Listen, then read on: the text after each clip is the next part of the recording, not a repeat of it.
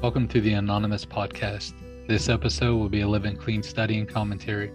The aim is to provide insight to and context of the material within our book, Living Clean. This is not a meeting of Narcotics Anonymous. However, there will be some similarities in how the study will be conducted. Each study will have the audio recorded and then published to the Anonymous Podcast. The overall goal is to provide a commentary of the text towards reaching those seeking a resource like this. If one person benefits from our efforts, including us, then our participation will be well worth the effort. We'll have the introductions and then we'll jump into the text. Enjoy.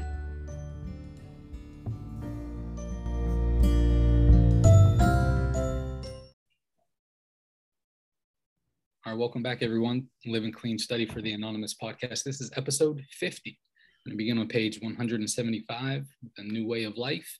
But first, we're going to give our introductions. Jennifer W., jump on in, introduce yourself, please. Hi, my name is Jennifer and I'm an addict. Uh, my clean date is November 27th, 1992, and I attend meetings in Sacramento, California. Thanks, Jennifer. What's happening, Jane? Hey, everybody. Jane A. here. Uh, I'm an addict and I live in Salem, Oregon, and my clean date is 12 22 79. Thanks, Jane. What's happening, Barb? Hey, Douglas, I'm Barbar. Uh, my clean date is 10 95 I live in the panhandle of Florida, and my home group is Open Mind. Thanks, Barb. What's up, Lisa? Hey, I'm Lisa. I'm an addict. My clean date is February 25th, 2012. My home group is Monday Night Miracles in Meadville. I'm from Central Western PA. Thanks, Lisa. What's up, Lee P? Hey, Douglas, Lee P. Addict. Uh, my my home group is at the virtual meeting of Open Mind too, Barb, and my clean date is 82787. Thanks, Doug. All right, thanks, Lee. And now we have Paul and Natalie coming in. Natalie's our guest for the next two weeks. What's up, folks? Hey, I'm Paul M. I'm an addict. My clean date is January 6, 1995. Uh, I attend meetings in New Orleans, Louisiana, and my home group is Open Mind. Hey, y'all. My name is Natalie. I'm an addict. Uh, my home group is Second Chance in Santa Rosa Beach, Florida, and my clean date is December 1st, 2017. All right, thanks. And thanks for joining us, Natalie. Matic, my name is Douglas. I got clean March 12th, 2000 in Southwestern PA, and I stay in the Raleigh, North Carolina area now. All right, folks, let's go. Episode 50, Living Clean Study for the Anonymous Podcast. We're going to begin on page 175, A New Way of Life, and Paul is going to facilitate. Take it away, Paul. All right, thanks, Douglas. So we the payoff is finally here, boys and girls. We get a new way of life after all this hard work that we've been reading over the past whatever how many hours. So let's uh, let's have Lisa H start with the first. Let's see, two paragraphs, and that goes on to the second page there. So the first two paragraphs, Lisa, and start us off on a new way of life. All right, a new way of life. Our literature tells us that we become acceptable, responsible, and productive members of society, but it also cautions that social acceptability does not equal recovery. Both statements are true, but they are not mutually exclusive. We each measure being a productive member of society in our own way. Our ideas of success are as individual as we are. We start at different places, and our destinations are just as varied. We know how to do some things very well, and others not at all. We may enter recovery with a career still in place, or it may be that getting a steady place to live is a big step. We have this in common we want to be free. We want to feel accepted and respected without pretending to be anything other than who we are. No matter what our accomplishments, the principles by which we live will sustain or destroy us. Shots fired, Paul. Um, so um, this whole social acceptability piece um, has been something that uh, has been a big theme for me in recovery overall. Um, and I've been sharing about this a lot lately. I made a lot of mistakes in early recovery, um, chasing what I thought was social acceptability, right? Because um, I thought, like, you know, I'm going to do, I'm going to get clean, I'm going to do what normal people do, or what I think normal people do, right? Like, I'm going to, you know, get married and buy a house and fill it with babies and you know work and pay my bills. Um and you know like the interesting thing is like i did have some of those things in early recovery but i didn't come about them the right way um, or with the right motives. You know like i got clean in february. I met a boy in april you know, that whole like no relationships in the first year, threw that right out the window. Two weeks after I met him, I moved in with him, married him, you know, did all the things, right? Paul's cheering me on over here. Thanks, guys. Um, you know, and uh, it failed, you know, because I, I jumped into what I thought, right? My complete mystery to me.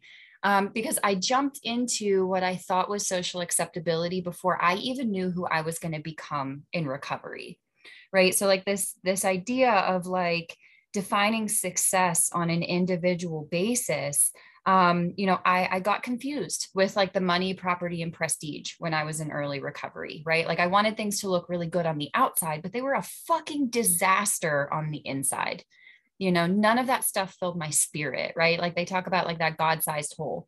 Um, you know, I didn't have any of the principles of the program at play in my life. So I, I fucked a lot of stuff up and I hurt a lot of people um, you know so like i had to come to this place through sponsorship and step work and staying in narcotics anonymous through the pain right? Like that has been a huge theme for me is like staying in my process no matter how bad it hurts um, and letting other people give me suggestions on how to move through that stuff. You know and like where i once valued like our big house and all of our cars and my big old diamond ring you know like those things just aren't as important to me anymore um, now as like having a home that is peaceful and filled with love where we are fully present in the moment like we can sit down with a meal and set our cell phones aside and like ask our kids like what's on your mind today? You know and those are the things that like that fellowship piece um, you know that's the stuff that like really fills my soul today and and that's where i find you know success in recovery um, so I think that speaks to the idea that these principles sustain or destroy me in my experience. You know, when I'm applying the principles of the program, um, I'm sustained and all my needs are provided for. And with that, I'll pass. Thanks, Lisa. Jennifer, jump on in. Thanks, Paul. Um, and I wanted to kind of hit on what Lisa was hitting on too, right? Like I came to Narcotics Anonymous and it says here we start at different places and our destinations are just as varied. You know i was 16 or 17 when i got clean. I didn't have career a house. I mean i didn't even i mean i didn't have anything. You know when i when i got clean i had a, suitcase that my mom packed for me to go to treatment and three quarters of it is some stuff that she bought because all my stuff was scattered everywhere and, and i didn't have much you know and so my when it talks about you know um, you know, just having a place like to land, like that was me. You know, I didn't have a place to land when I got clean. You know, I ended up moving back in with my mom, and and as time went on, um, you know, my idea of social acceptability or being a productive member of society was like very similar to what Lisa was talking about. Like I thought I had to do all of this stuff, right? I had to get married, I had to have kids, I had to have a career that maybe I didn't love, you know, to have that um, to have all of those things because it looked good on the outside, right? And that's how I grew up. You know, that's what I was taught. And and and and what the one thing that it talks about, we have this in common. We want to be free, right? Like I was tied down to these ideas and thoughts um, of what I thought I should be. And I wasn't free. You know, in recovery, I tied myself down and created an environment where I wasn't thriving and I wasn't happy. And I, for a long time, didn't know how to get out of it. But the good news is, is that I stayed long enough and I kept you know, kept trying, kept working, kept kept doing the things that I was taught how to do. And I finally got to that place, you know, and, and it takes what it takes to get where we get, right? And the one thing I did perfectly was not use, right? Um, you know, Douglas says it all the time, you know, this is all about abstinence and 12 step work, right? If I did nothing else, I did those two things and I've managed to stay. And in that, I've learned a lot of lessons and I've made a lot of mistakes. Um, you know, and I have you know, my idea of what an acceptable, responsible, and productive member of society today at 47 versus what it was when I was 17 is very different. And um, and I am free, you know, and I am doing the things that Lisa talks about, right? Like my my home is quiet and my home is peaceful. I mean, even with teenagers, as peaceful as that can be. And it also is a place where I'm present and able to um, be there for my children, you know, and I'm not stuck in that in that place anymore where instead of doing what I think I need to do, I'm doing what you know my heart wants me to do. I'm doing what my kids need me to do you know as opposed to this idea of of being the certain person in the certain thing. And um and it's beautiful you know and and i didn't know i could ever experience this. And i'm having like a whole new I'm experiencing a whole new life in recovery. You know, who knew that we could continue to grow and change um, and have this, you know, and, and, and I, and I really, you know, at the end, it says, no matter our accomplishments, the principles by which we live on will sustain or destroy us, you know, and I saw that the, the way that I was living in recovery was the quote unquote right way in my head, but it was destroying me. And now I'm learning how to live by the principles that are sustaining me and giving me the freedom I've so desired for so long. So with that, I'll pass. Thanks. Thanks, Jennifer. Douglas. Yeah, thanks, Paul. Jennifer, I was chuckling when you when you said like how quiet a house can be with teenagers and stuff. My son has his friend over and they're in the room, and before we hit record, I was in there giving them the rundown. Don't fight, don't break anything, don't scream, don't do it. I'm recording for one hour. Don't don't think about it. So anyhow, that was kind of funny. But I, I want to. There's a connection there. I saw the productive member of society and our idea of success. Really grateful we get to define that. And, and just like you folks we're, we're, we're talking about, uh, so I get to define that, and and it's definitely changed. I got clean when I was 16, um, you know, and, and and now on this journey, like just getting clean, being a teenager, a productive member, and like what success looked like there, I had no idea. So I needed to watch you folks. You you folks showed me, hey, this is what a productive member looks like, and this is what success could look like. And at first, it was kind of the success piece was definitely like the monetary thing. I saw the dude who was wearing a suit, you know, and that was just cool, man. I, I was like, damn, you know, that that that would be cool to have a job each day that to wear a suit, you know, and stuff like that. And then it gets to change, man. As I come to know myself, I get to change. But the the the last comment I'll make is, um, yeah, you folks hit on it really well too. The the the principles by which we live, sustain or destroy us. I have in the margins. Um, my my buddy said it a few years ago, man, and it just it, it hit my spirit so hard. If I want to know if I'm living a surrendered life, I look at myself. Am I being obedient to spiritual principles? Am I being honest? Am I being open? And am I being willing? And if I can say yes to those, I'm living a surrendered life. If not, I can see how that applies. Like not living a surrendered life fuck up any any anything that I've worked for. It's hard to keep anything going. I'll pass. Thanks, Douglas. I just um, social acceptability. I I thought that would need societal norms, and as a gay man at 61, I knew that I was never going to fit into what society norms look like. I don't have any children. I'm not getting married. At least it wasn't even in the books when I was coming up uh, of getting married. That's a kind of a late thing. And I always warned against uh, uh, fighting for that because uh, then we have to get divorced too. So that was all of the issues that, uh, you know, it's like we want to join the army and we want to get married. Is that going to be something we really want to do? You know, let's, we'll, we'll see about that. Um, so anyway, don't confuse society norms with social acceptability. Here's the thing one of the definitions of social needing companionship and therefore best suited to living in communities. And at the end of my using, I was not that. I was in a bathroom with my back against the door, hoping nobody tried to come in so I could fix. And I didn't know how to be in a room with people talking for an hour it was hard to sit in that chair. So if you're in that place, you're not alone. And if you can just stay in that chair for the hour or hour and a half that that meeting goes on, it will get easier and better.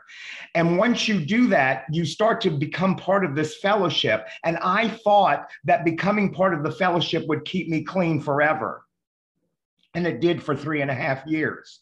But this chapter is about a new way of life. And Jane talks about that's the end of that whole thing. We do all this stuff and then we get a new way of life. And the fellowship will help me, but it will not give me a new way of life. I cannot get a new way of life from you. You can help me get to it, but I have to do the internal work of steps, traditions, concepts to get the new way of life. And so I don't need, I don't, social acceptability is important because I needed to be social, but it is not recovery. That's what that statement says. And so I need to become socially acceptable to myself and to you, right? To be to to be able to to keep going, but I need a new way of life and that's step work and that's internal work. And that's why I'm here. That's what I want. That's the end game. So if you're new and you're going to a meeting every day and you're sitting in that chair for that hour, that's exactly what you need to do. And then, if you want a new way of life, pick up a book, get a sponsor, start some writing.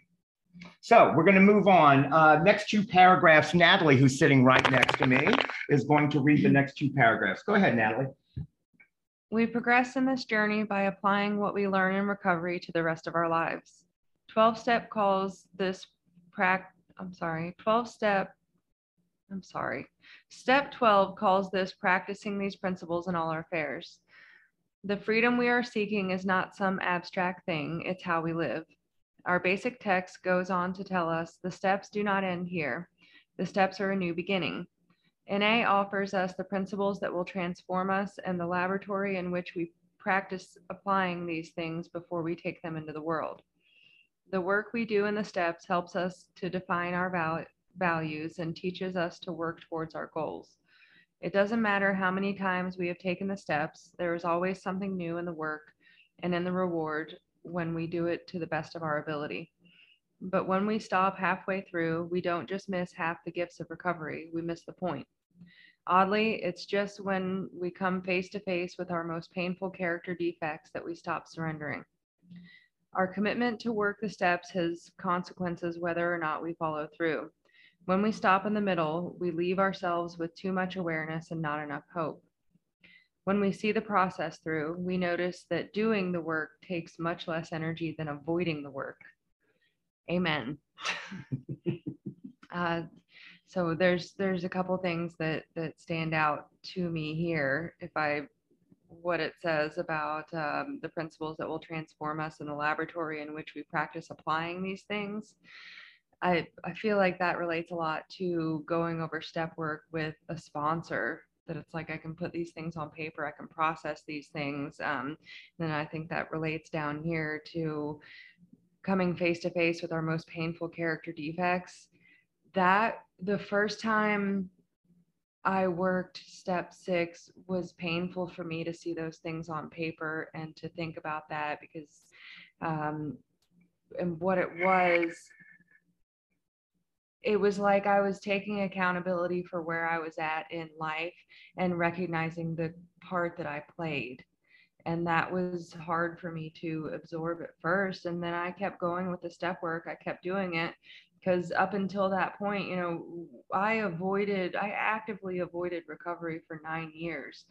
And the difference is i plowed through the work i did it regardless of how i was feeling and i continue to do that work. And it most definitely it takes it is so much easier to stay here than it is to get here.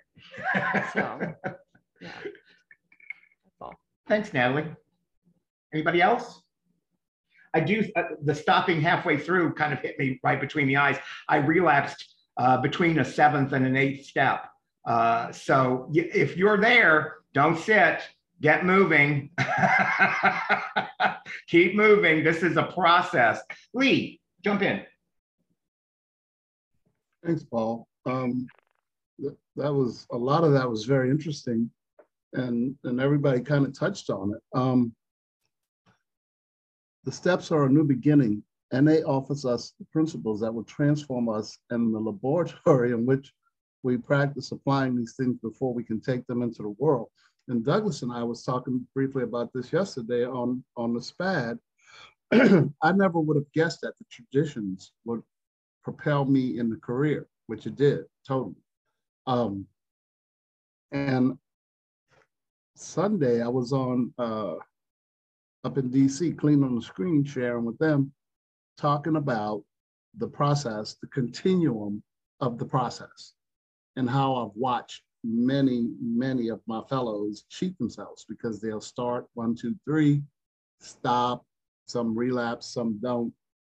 Uh, the ones who don't relapse and stay are some of the most miserable people I've ever encountered in my entire life. And and I wish everybody had a program and I wish everybody practiced principles and I wish, but wishing doesn't do this process. Doing this process is what doing this process is. And I know that sounds kind of crazy, but but it's true. Uh, we leave ourselves with too much awareness and not enough hope. And I can think of, of working with men who just constantly tell me the same thing week after week after week. They're aware, but they're not applying any principle to it. I probably was a little like that early on, uh, but I caught on pretty early that that the solution to my dilemmas was either contained in the steps, the traditions, and, and Paul, you mentioned the concepts. Those are those are super important too. So that's that's less than three minutes, Douglas. Lee. Uh, Barb, why don't you take us uh, to the end of this chapter in the next two paragraphs, please? Sure, Paul, thanks. Um, we surrender, accept ourselves in the moment, and graciously allow our lives to unfold. Finally, finally, we can stop seeking the piece of the puzzle that will make it all okay. We practice living a principled life, and our journey into the world shapes itself from there. We let go of our fear of change and come to realize that we are all changing all the time. We can embrace that change and truly believe that we can stay clean no matter what. The process gets simpler. Doing the right thing comes more naturally. We try new things, exploring deeper layers inside and higher levels outside. As our values change, we change our lives. The process is like a spiral staircase. Again and again, we come to the same view, only each time we are seeing it from a different perspective. Being open to one another's viewpoints helps us to clarify our own thinking. When we put love, effort, and commitment into action, our lives miraculously change. Um, there's a lot of tools in there. Um, I like that. Finally, we can stop seeking the piece of the puzzle that will make it all okay. You know, it's a, you guys taught me it's a process, you know, and there is no destination. And um, there's no one thing that's going to make it okay. I think um, working the steps and, like Paul said, the traditions and the concepts that made it okay. That makes me okay, you know. And um, I like to change, you know, the changing, the one thing that's always, you know, inevitable is change. And um, and the process gets simpler. Sometimes it gets simpler, sometimes it gets hard again, sometimes it gets painful, but it but it is a process, you know, and and and the more I think the more I go, I think this is about growing up and about practice, practice, practice, you know. And, and the more I go along the um the more I stay in the process, the more I keep doing the steps and I stay in the process. And the right thing, you know, I have that, I get that gut instinct and that small inner voice that I can trust more today, you know, and I like the layers, you know, it's about peeling the layers of the onion. When I first came in, it was that superficial stuff, you know.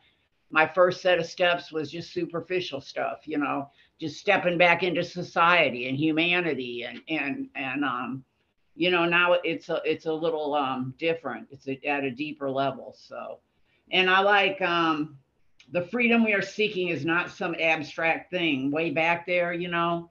That what i found you know i can remember when i used it was kind of like a hippie kind of mindset like i want to be free a free spirit you know and doing drugs and stuff helps me to do that you know not be constricted by society. And what i found the further i go in um, recovery that this is freedom. This is where I get the freedom, you know. And this is where I always say, this is where I get freedom from Barb because all these conditioned, con- this conditioning and these pre- preconceived notions and stuff, you know, it's about it's about um, looking at those and deciding who I want to be, you know, making choices and and not reacting, responding instead of reacting, you know, things like that, you know, and and um that sometimes I really I just feel I do feel that freedom you know, so that's enough for me.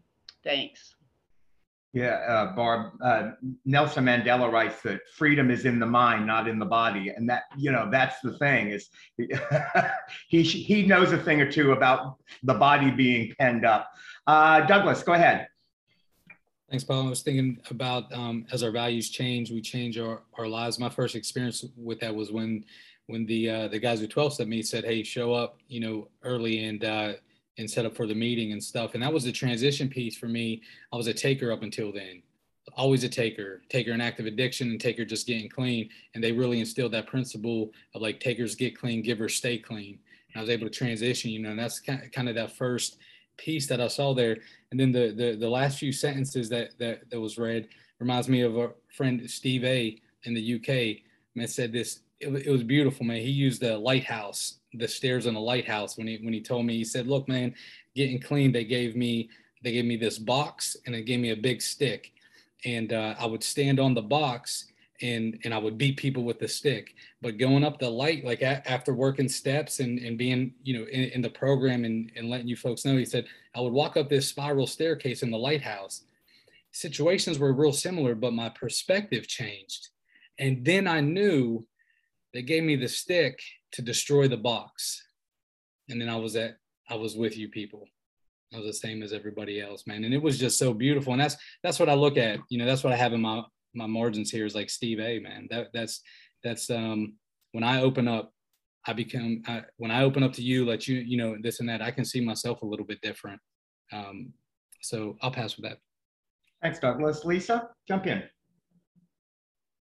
So um, I really love that piece um, that we just touched on. Finally, we can stop seeking the piece of the puzzle that will make it all okay because um, I remember like when I was actively using, um, I constantly walked around with this feeling of like chronic emptiness, right?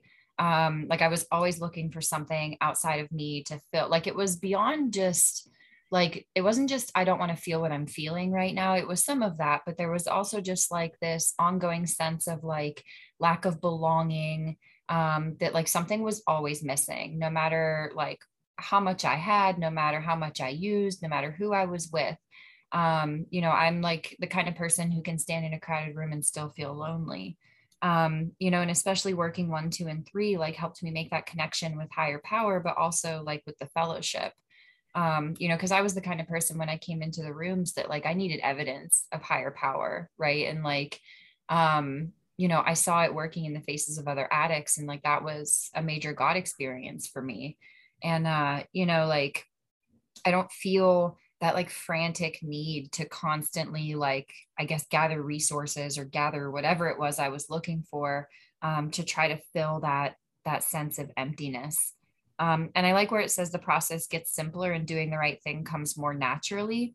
Um, you know i notice that the longer i stay clean like if i do something unspiritual i feel it right away like in my body. Like it makes me like physically sick. It makes my tummy ache. It makes my chest hurt. Um you know and like i i truly believe that that's like my inner conscience coming alive. Like the longer i stay in the process and working those steps and like uncovering and discovering those values for myself um the right thing comes more naturally because the wrong thing feels so shitty now. Um you know like i was just wrestling with a situation um you know in our area related to service and i had reached out to some people who you know like people with significantly more time than me which is really cool and you know some of them kind of kind of made me right sized again you know because i had some opinions about the situation and some people encouraged me like check your motives about the situation or with the person and um you know like I, was finding myself like processing this with like my partner and my sponsor and there were moments where my conscience went like there's no model for the recovering addict. It's not my job to judge anybody else's program. Like the only requirement is the desire to stop using. Um, you know, so like it's like my spirit just naturally like puts those things into action. Um, and that like love, effort, commitment piece at the end of this this second paragraph um you know for me that's like a reflection of courage right and that action piece is so important because like I, I can't just write about steps you know i can't like where I got clean, I like I literally still hear dudes say like, "Oh, I wrote about it. I don't have to worry about it. I'm good now." Um, but when I write about something, I, I become responsible for changing it. Right? I become aware. I become accountable. Um, and for me, that's an ongoing action piece. I don't ever say like, "Oh, I worked the steps. I'm good." You know, that's an ongoing process for me. And I'll pass. Thanks, Lisa. Jennifer. I love listening to everyone share tonight. Um, you know, this first sentence that we read, we surrender, accept ourselves in the moment, and graciously allow our lives to unfold, was a extraordinarily hard lesson for me to learn here. And and what I mean by that is, you know, for the last year or so, I've literally lived that sentence, and nothing in my life has become more simple. Um, I don't want to say easy because I don't ever equate like life on life's terms as easy, but what I do equate with graciously allowing our lives to unfold, that letting go of every idea and thought that I thought was socially acceptable, that I thought that I was doing all of these things in my life because that's what I was supposed to do, right? And anytime I assign a woulda, shoulda, coulda, supposed to do, should do, um, I almost always end up resentful, you know, because um, it may not be what I want to do and I may not be speaking my truth. But this sentence basically is like when it talks about the process getting simpler, the process has gotten simpler for me. And I used to complicate and still can complicate the fuck out of everything. You know, I can overanalyze, I can, you know, make it into something it's not, you know. Um, in Narcotics Anonymous, my experience has been is that big life stuff, yeah, can often I can tackle. And it's that little stuff that I overanalyze, not making mountains out of molehill stuff, man, that's the stuff that just sets me off into madness, you know but, but back to that sentence, you know, graciously allow our lives to unfold. I've not, I've I've experienced this in such a way that like sometimes I do that. Man, you should have done this a long time ago, right? Like you should have allowed yourself this life a long time ago. Um, and what I know is is that it took what it took for me to get where I am now. You know, and and and and when I take the you should have done, it it makes the experience so much um, so much better, more beautiful, you know, and and and the gratitude that I feel um, and I think that I exude really comes from this process, you know, and, and when it talks about the process getting simpler and doing the right thing comes more naturally. Um, I have, you know, I, I, can attest that that's 100% true, you know.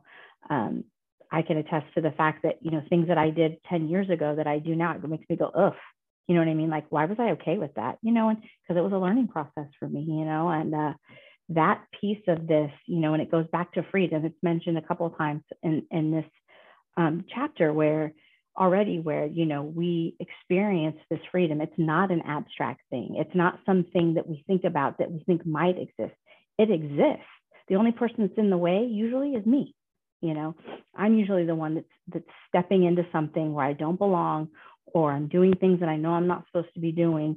And when I live life according to spiritual principles, when I step in and do the work, um, I, you know, it talks about it when we put love, effort, and commitment into action, our lives miraculously change. I experience all of that. You know, Narcotics Anonymous has given me the opportunity to have a beautiful life. Whether or not I live that is really up to me. You know, I get in my way all the time. And thank God, you know, that there's all these people, you know, you guys on the podcast, you know, just listening to other people um, who remind me of that, right? Because, you know, usually when I'm in my own way, I don't even see it. Um, and, and that piece for me, you know, when I allow the high, my higher power to step in and say, okay, I'm gonna I'm gonna offer you all of this, and you get a choice. You have the freedom to do what you want with it, and I actually stay in that place where I'm aligned with my higher power. I get all this stuff, you know, and and and and the bad news for me is is that I have a freedom of choice, and often I choose the other, you know, the other fork in the road. Um, but I always have the opportunity, as long as I stay clean, to go back, you know, and start over. And uh, with that, I'll pass. Thanks. Thanks, Jen. All right, we're going to move beyond social acceptability. Jane, can you read the first three paragraphs? Three. Three. Okay, we get started here. When we get here, we are told we're not interested in who your connections are, or what you have done in the past, how much or how little you have, but only in what you want to do about your problem and how we can help. Years down the line, this statement remains true. No matter where we are heading, we go about building our new lives in the same way. With time, we learn that how we get there matters more than the destination itself. One of the benefits of our experience is that we know our participation in society is a choice. How we engage with the world around us is our decision. Whether or where we want to fit in is our decision too. Integrating into the world in a way that is comfortable for us is part of our journey, not the destination. Finding our place in society isn't the goal, it's a means by which we achieve our goals. The idea of achieving social acceptability can distract us from the great, the goal of awakening our spirits. Many of us ask ourselves to what society we want to be acceptable. Some of us understand society to be the NA itself. We find a way to make ourselves at home in NA, even if we have always been loners, skeptics, and outsiders. When we think about finding our place in the world, though, we may confront additional challenges. If we got our identity from being outsiders, the idea of joining anything can seem a little fishy. Coming back to society is a difficult step, and there may be risks involved. No one can make that decision for us. I always felt like an outsider when I was growing up. I found acceptance in drug culture. A member shared that feeling of belonging that can be a powerful draw for us. The lifestyle is sometimes harder to let go of than the drugs. I want to say I really enjoyed tonight and listening to people talking. I, I kept hearing myself say, Yeah, yeah, me too, me too. Yeah, yeah, what Lisa said, that's right.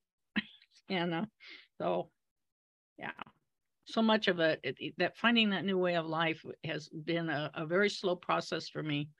Um, I'm hopefully not just because I'm bullheaded, but uh, also that um, I wanted to fit in so bad somewhere. I wanted to be loved so badly that I learned quickly that if you quote the book and if you do lots of service work and you sponsor lots of people, um, people like you and you can fit in. And that's a truth. And you can be around here a long time quoting the book and sponsoring people and telling them how to do steps and doing service work and being Miss Popular on the block yeah.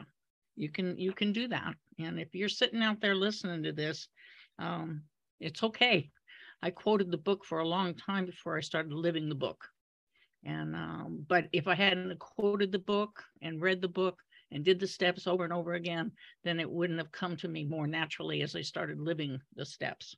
And uh, and i think that's a, a change in a lot of people's uh, recovery when they stop just uh, talking about it, praying about it, writing about it, and they start living it.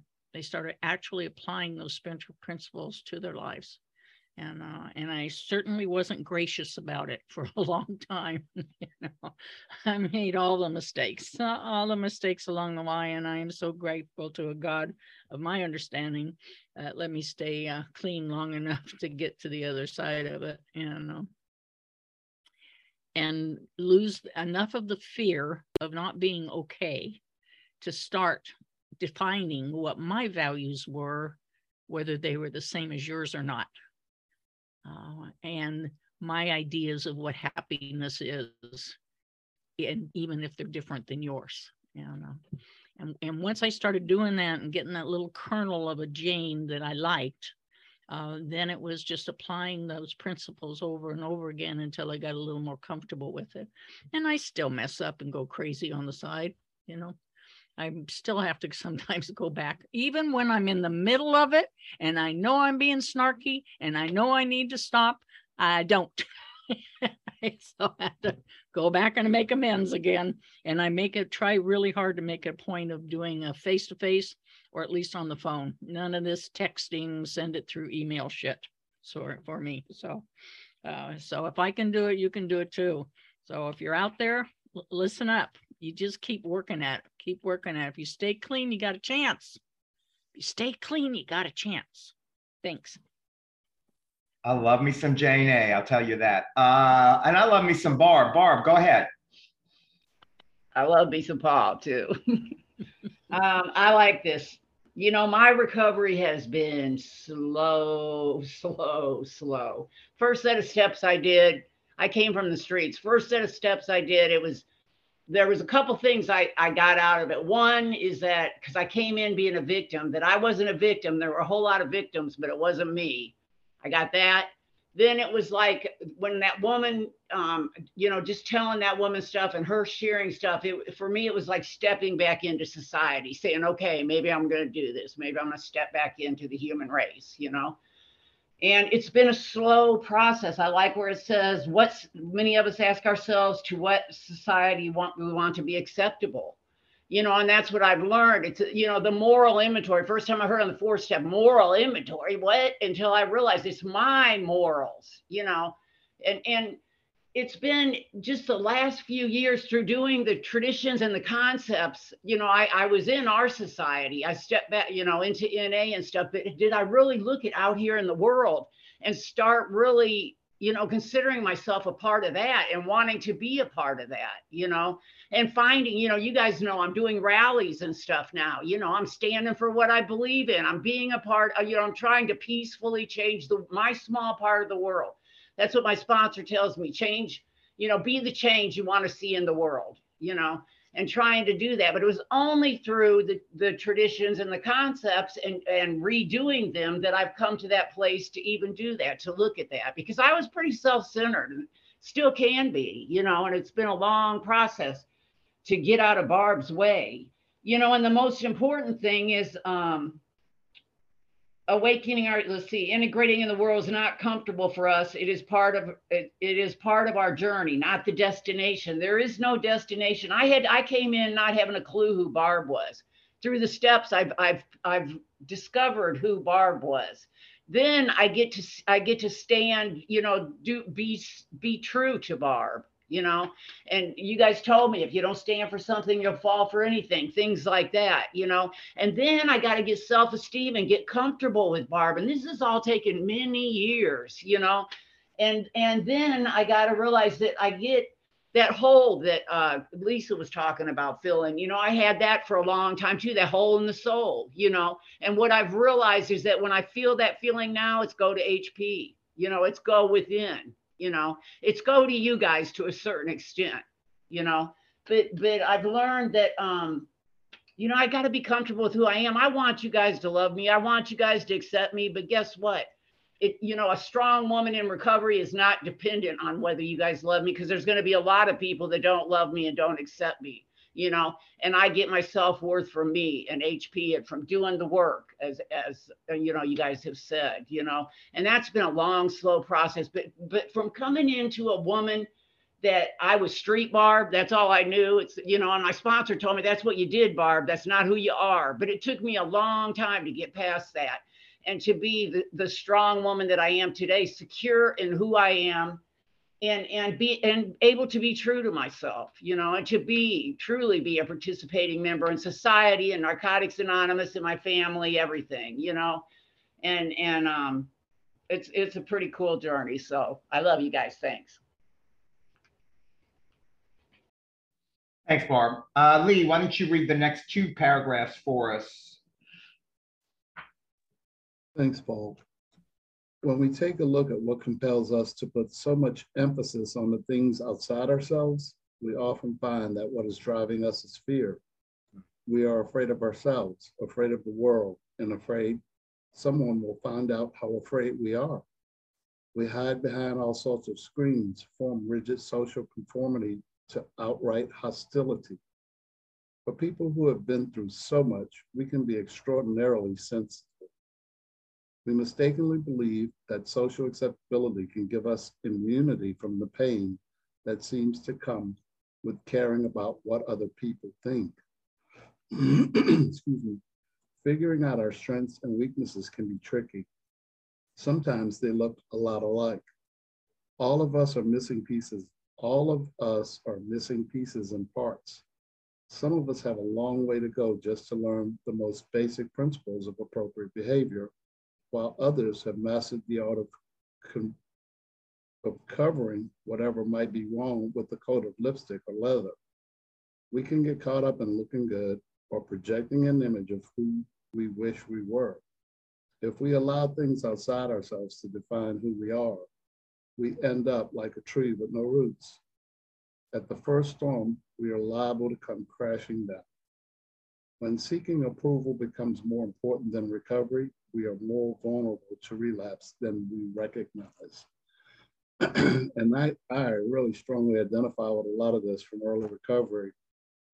Um, someone, someone told me, I don't know, 90, 100 days, I was like a dressed up garbage can. And man, did that hurt. Because, you know, I put so much emphasis on the outside at the time. I had hair and would wear, you know, fly clothes and all that kind of stuff.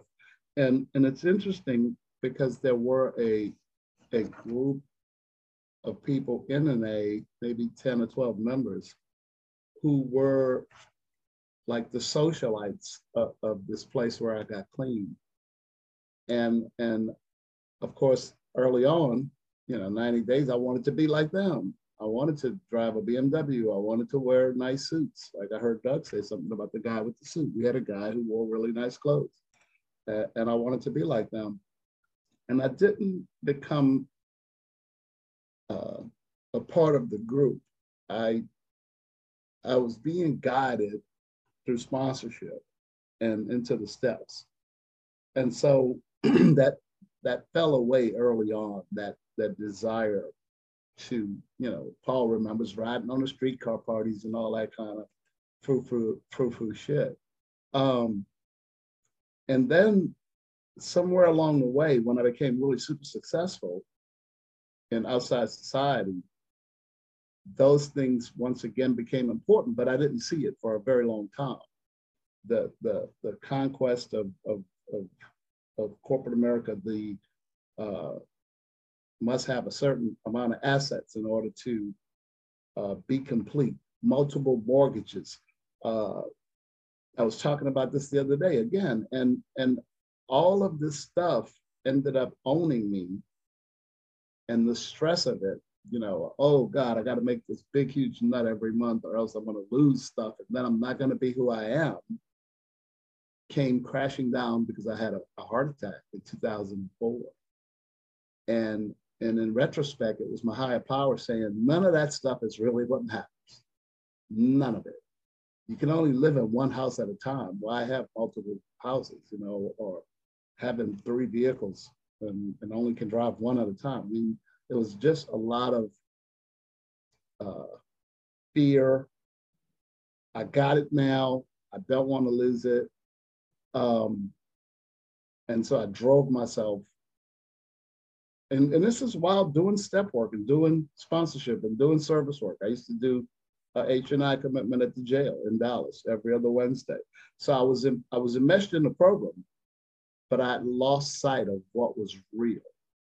And and right around 04, 05, 06, uh, a lot of stuff happened and a lot of loss happened, and my higher power kind of uh, guided me onto the right track. So that's that's way more than three minutes. Thanks. Thanks, Lee. Jennifer?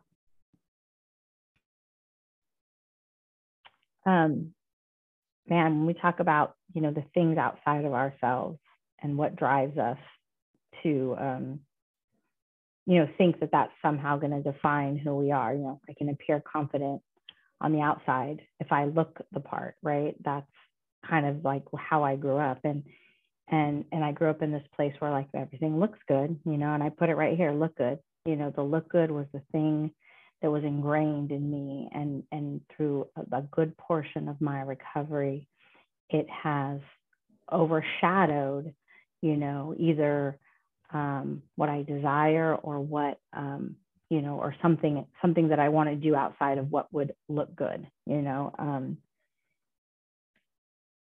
and, and, when I read, you know, we mistakenly believe that social acceptability can give us immunity from the pain that seems to come with caring about what other people think. It was like, like a sucker punch, like it took my breath away, you know. Um, you know, I, I was so wrapped up in that for so long. And and in, and in my head, where I went was, you know, I was doing all of the right things. I, it goes back to those shoulds. I should, I should, I should, I should.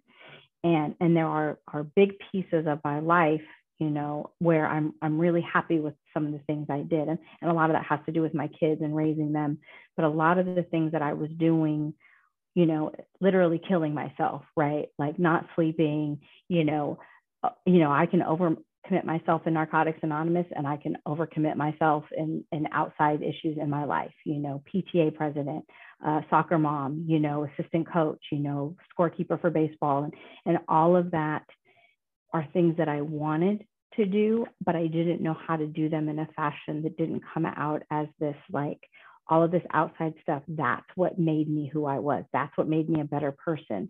And there are pieces of that that did, but my motives were I wanted everybody to think I had it together. I wanted everybody to think that I was this perfect, you know, mom that I came into recovery and I got clean and I'm going to live this perfect life. And, and it was far from perfect. Um, and again, there are pieces of that that I'm so grateful that I got to experience with my children. There are are pieces of my life, you know, growing up you know, I always say growing up in Narcotics Anonymous felt like I was growing up in like this show in public, you know what I mean, in front of everybody. And and I was afraid that everybody would say, oh, well, she came in. You know, this was my biggest fear. And this is what came out for me. Everybody saw me when I was young and I was a hot mess and I walked in the doors and I had no idea what I was doing. And if I was not successful, and I'm talking about on the outside, that somehow that meant that I wasn't a good recovering addict right? I created a, a, what the model should be in my head, not for anybody else, for me. And that fear of if you knew who I was, if you knew how I felt, if you knew that I was, you know, scared all the time that I wasn't doing anything right, that somehow that would discount who I was or would discount my recovery. Um, you know, and and what I've had to learn over time is, is, is that is all of the stuff that you know, makes me human. And, and when I share it with others, you know, um, being able to relate, being able to be honest, being able to be transparent, and being able to not be perfect. That's so much fucking easier. Like, if somebody would have told me that was so much easier 20 years ago, I mean, sure, my life would be different, woulda, shoulda, coulda, right? But I thought that, you know what I mean? Like, I thought n- not being perfect was somehow this this badge of shame that I had to wear, you know. And um, man, look, getting caught up in looking good and projecting an image who we wish we were is just not where I want to live anymore. Um, I want to project who I am as a person, um, you know, whether or not I'm dressed to the nines or I'm, you know, wearing sweats and a dirty t-shirt, you know what I mean? Like, I don't want to project some image that is false. Um, and I'll tell you, you know, I, I wrote this here. Um, I put more is better, right? So like in, in an active addiction, more drugs, you know, more attention on me, more, more, more, more, more, more, more, me, me, me, me. Man, I experienced that same stuff in recovery, just with different stuff. You know what I mean? More money, more cars. You know, if I had a better house, if I had a nicer lawn, if I had all that stuff, that would somehow more would be better. Um, and man, once I finally let go of that idea, again, being not being perfect is probably the most amazing thing that's happened to me in recovery. It's finally coming to that realization that's not attainable, that's not who I am, and that's okay. Um, with that, I'll pass. Thanks, Jen. Lisa? I relate so much to what you guys both just shared. Um, I have like that whole like first paragraph basically highlighted. Um, and you know, that whole idea of like losing ourselves in service for like outward approval, like I was taught that that's the difference between recovery based service and service based recovery you know like am i doing the right things for the right reasons or am i doing it with the motive of like being seen and like look at her what a great person she is look at all the people she sponsors you know like captain recovery shit. Um you know and i think there are moments where like if i've done that in the past you know like I relate to this paragraph so hard because like year after year for me like fear is constantly my most um, noticeable or out there character defect. It keeps coming back year after year and it changes its face. It changes how it shows up in my life. Um, you know, like, and it talks about afraid of ourselves, afraid of the world, afraid someone will find out how afraid we are. You know, I think sometimes in my recovery, like I can struggle with, um, you know, like knowing how fucked up in the head I am and like the idea of like if you find out how fucked up i am you know you're not going to love me the way that you say you do.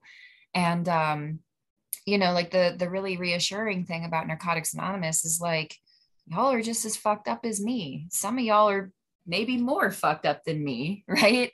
Um and like that's cool because like we can love each other through that. But you know the idea of like this this like chameleon thing, right? Like it ranges from conformity to hostility. You know, like I can people please, or, you know, I can be super pissed off and push you away, right? Because like keeping you at arm's length makes it so that like I don't have to be vulnerable with you. You know, I can hurt you before you can hurt me. And you might never get close enough to decide to reject me, right? It's like, it's like i'm going to stay in control of those relationships and those situations before like you have any freedom of choice in how you're going to function with me. Um and you know like this line about figuring out our strengths and weaknesses can be tricky and how they can look a lot alike. Um you know i'm i'm learning through inventory and ongoing step work that a lot of the times my biggest defects are also my biggest assets right? Because like my fear like i'm constantly afraid you know but like i keep doing the difficult things anyway you know and i think that that's like for me courageous action because i i can only be brave when i'm afraid you know and i you know if i'm not scared what's the point of that you know? Um so i keep you know like pushing through that um because at the end of the day like the only person that really truly has to approve of me is me right? Like I lay down at the end of the day with myself. Um, and you know, that's some of the freedom that like Narcotics Anonymous gives me is like I can be a whole person regardless of whether or not I feel like I'm complete because like I'm complete by embracing the journey, right? And like that's what it's about for me. Um, is about that ongoing process. Like there's no real end destination or end game in my recovery. And uh, you know, that's really reassuring because I think you know every step of the way something you know increasingly beautiful is revealed to me. But you know uh, for people who have been through so much we can be extraordinarily sensitive right? It doesn't mean i'm not going to bitch and complain along the way. Um you know my friend will who does the guiding principles study looked at me at dinner the other night and was like are you trying to be offended? You know and it like rocked my shit for a second. Because yes a lot of the times i am trying to be offended right um, but I don't have to sit in that, right? There's people who love me enough to tell me the truth today, um, who walk with me through that fear. And I'm really grateful for that. Thanks, Lisa. You know, and that's the thing authenticity is the key for me here. Authenticity, like the, the truth, the truth about me. And I always thought that being authentic was a barrier to love, and it's not, it's an entry. When somebody takes the risk to tell me the truth, and I take the risk to tell the truth about what's going on with me, that's when I know. Oh, you don't want, we don't love you in spite of this. We love you because of this. And that was a that was the game changer in Narcotics Anonymous. Is like I thought as soon as y'all found out that keep coming back would stop. And you know what? It became louder as soon as I told the truth about what was going on. So we're a little short on time here. Douglas, uh, how about just the next paragraph and uh, comment, please? Sure, thanks, Paul. Uh, getting the outsides right is not only about wanting approval. Uh, I'm sorry, let me start that. Getting the outsides right is not only about wanting approval, though. We're learning to respond appro appropriately to life. Many of us mask low self-esteem with inappropriate behavior. Often we assume that other people will do what we did in our wor worst moments we push people away for fear they will see us as we see ourselves. Allowing ourselves to appear in the world as we are is a big step. We're mindful of our behavior and our surroundings without giving up our individuality. But we also begin to let our guard down, let people in and share who we are. We find what we find, of course, is that when we are less afraid and tend to be less frightening to others, ultimately the issue isn't how society accepts us, but whether we accept society and our role in it. Um, and, and I'll tie this paragraph for my comments. I'll tie this paragraph in the with the preceding two. Um, really, really um, have low self-esteem. Always had my whole. Life. I don't think when I got clean, I had no self-esteem, and then it was like you know, then I can start with a little bit of low self-esteem, and then you know, kind of build up from that. But you know, it's a really cool couple paragraphs back. That's a cool way to look at fear afraid of myself, afraid of the world, and then afraid someone's going to find out how afraid I am. You know, fear is always like in two branches. You know, it's like, hey, I'm going to lose something I have or not obtain something I want. You know, that's the two buckets that fear always resides in with me.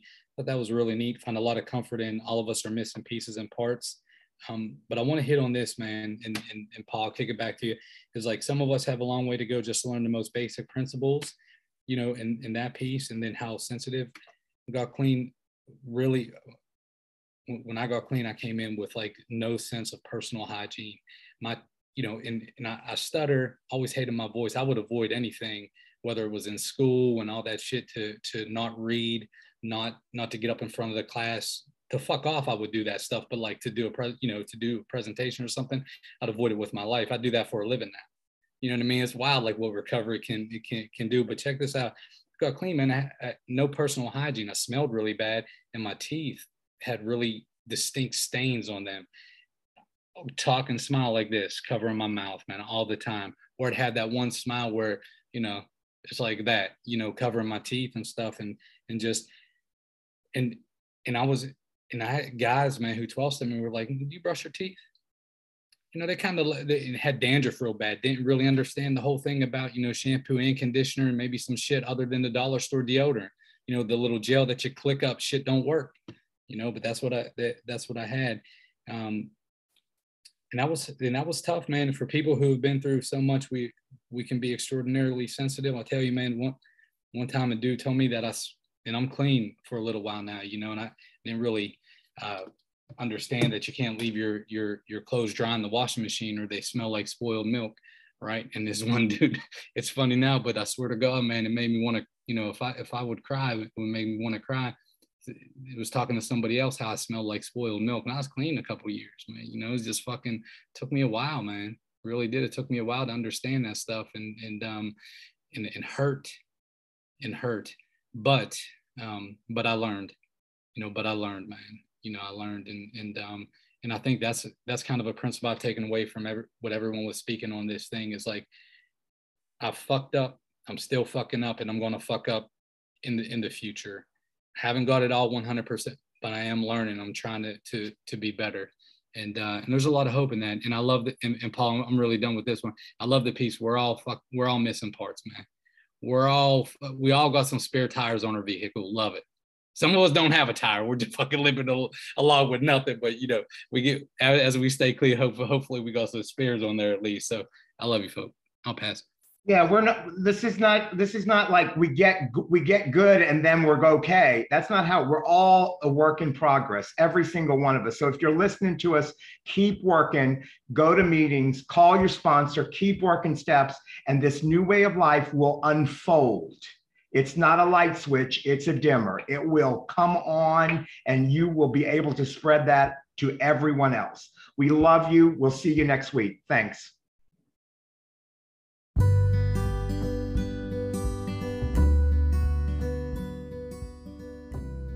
Thank you for walking with us on this journey.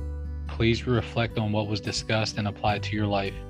Share this resource with anyone you feel led to do so.